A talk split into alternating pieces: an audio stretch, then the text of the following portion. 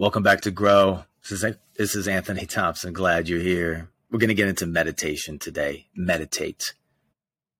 I was talking about As a Man Thinketh, the book, James Allen, also devotional I wrote in YouVersion, on YouVersion, the Bible app. You can get it on there. Thousands of people have gone through it.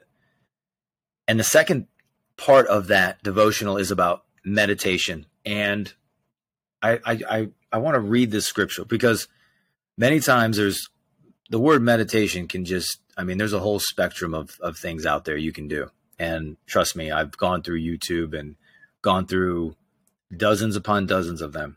But I want, I want you to see here what it says in Psalms 1. It says, Psalms uh, 1, verse 2 in the message says, Instead, you thrill to God's word.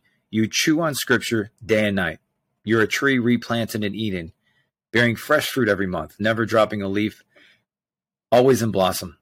But the line I love is, You chew on scripture day and night. As a friend, a friend of mine has a great podcast, uh, Christopher Cook. You should look it up. It's a great podcast. And what I love that he does when it comes to meditation is he in his in his reading in the morning. Listen up, uh, business owners, founders, entrepreneurs, professionals. Listen up. Okay, this is this is real deal stuff. This is game changing transformation type stuff. So when he does his readings, he has an index card that he writes a Bible verse on every single day, and that's his verse that he meditates on all day long. And just like that verse says in Psalms one, he chews on it all day long. It's next to him. It's by his computer. It's it's going through his head. It's going through that. I have a set of uh, cards of scriptures that I read through every single day. I also want to challenge you this on meditation, right? Because this whole as a man thinketh, so are you. As a man thinketh, so shall he be. One of the ways to really change your thoughts is to first meditate on what is what is happening in your mind.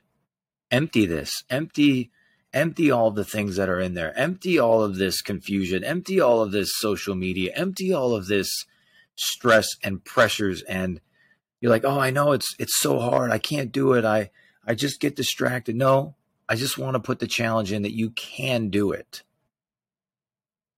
you absolutely can do it As a man thinketh, so shall he be.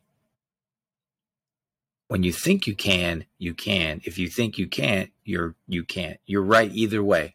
So why not think you can? Because the benefits of it is going to be having a clear mind, being connected to the source. You may be meditating as you're sitting quietly and being still. There's times when I'll just sit quiet and be still, nothing. And I will simply think about the name of God, Jehovah, the great I am, the Savior. And I will spend that time just being still. Like it says in the scriptures, be still and know that I am God. Now that will tell the true tale of who's running your life and your calendar. Because if you can't get away enough to spend time with God and sit still, then it's very obvious what is running your day, what is running your thoughts, what is running your decisions, and who is number one in your life.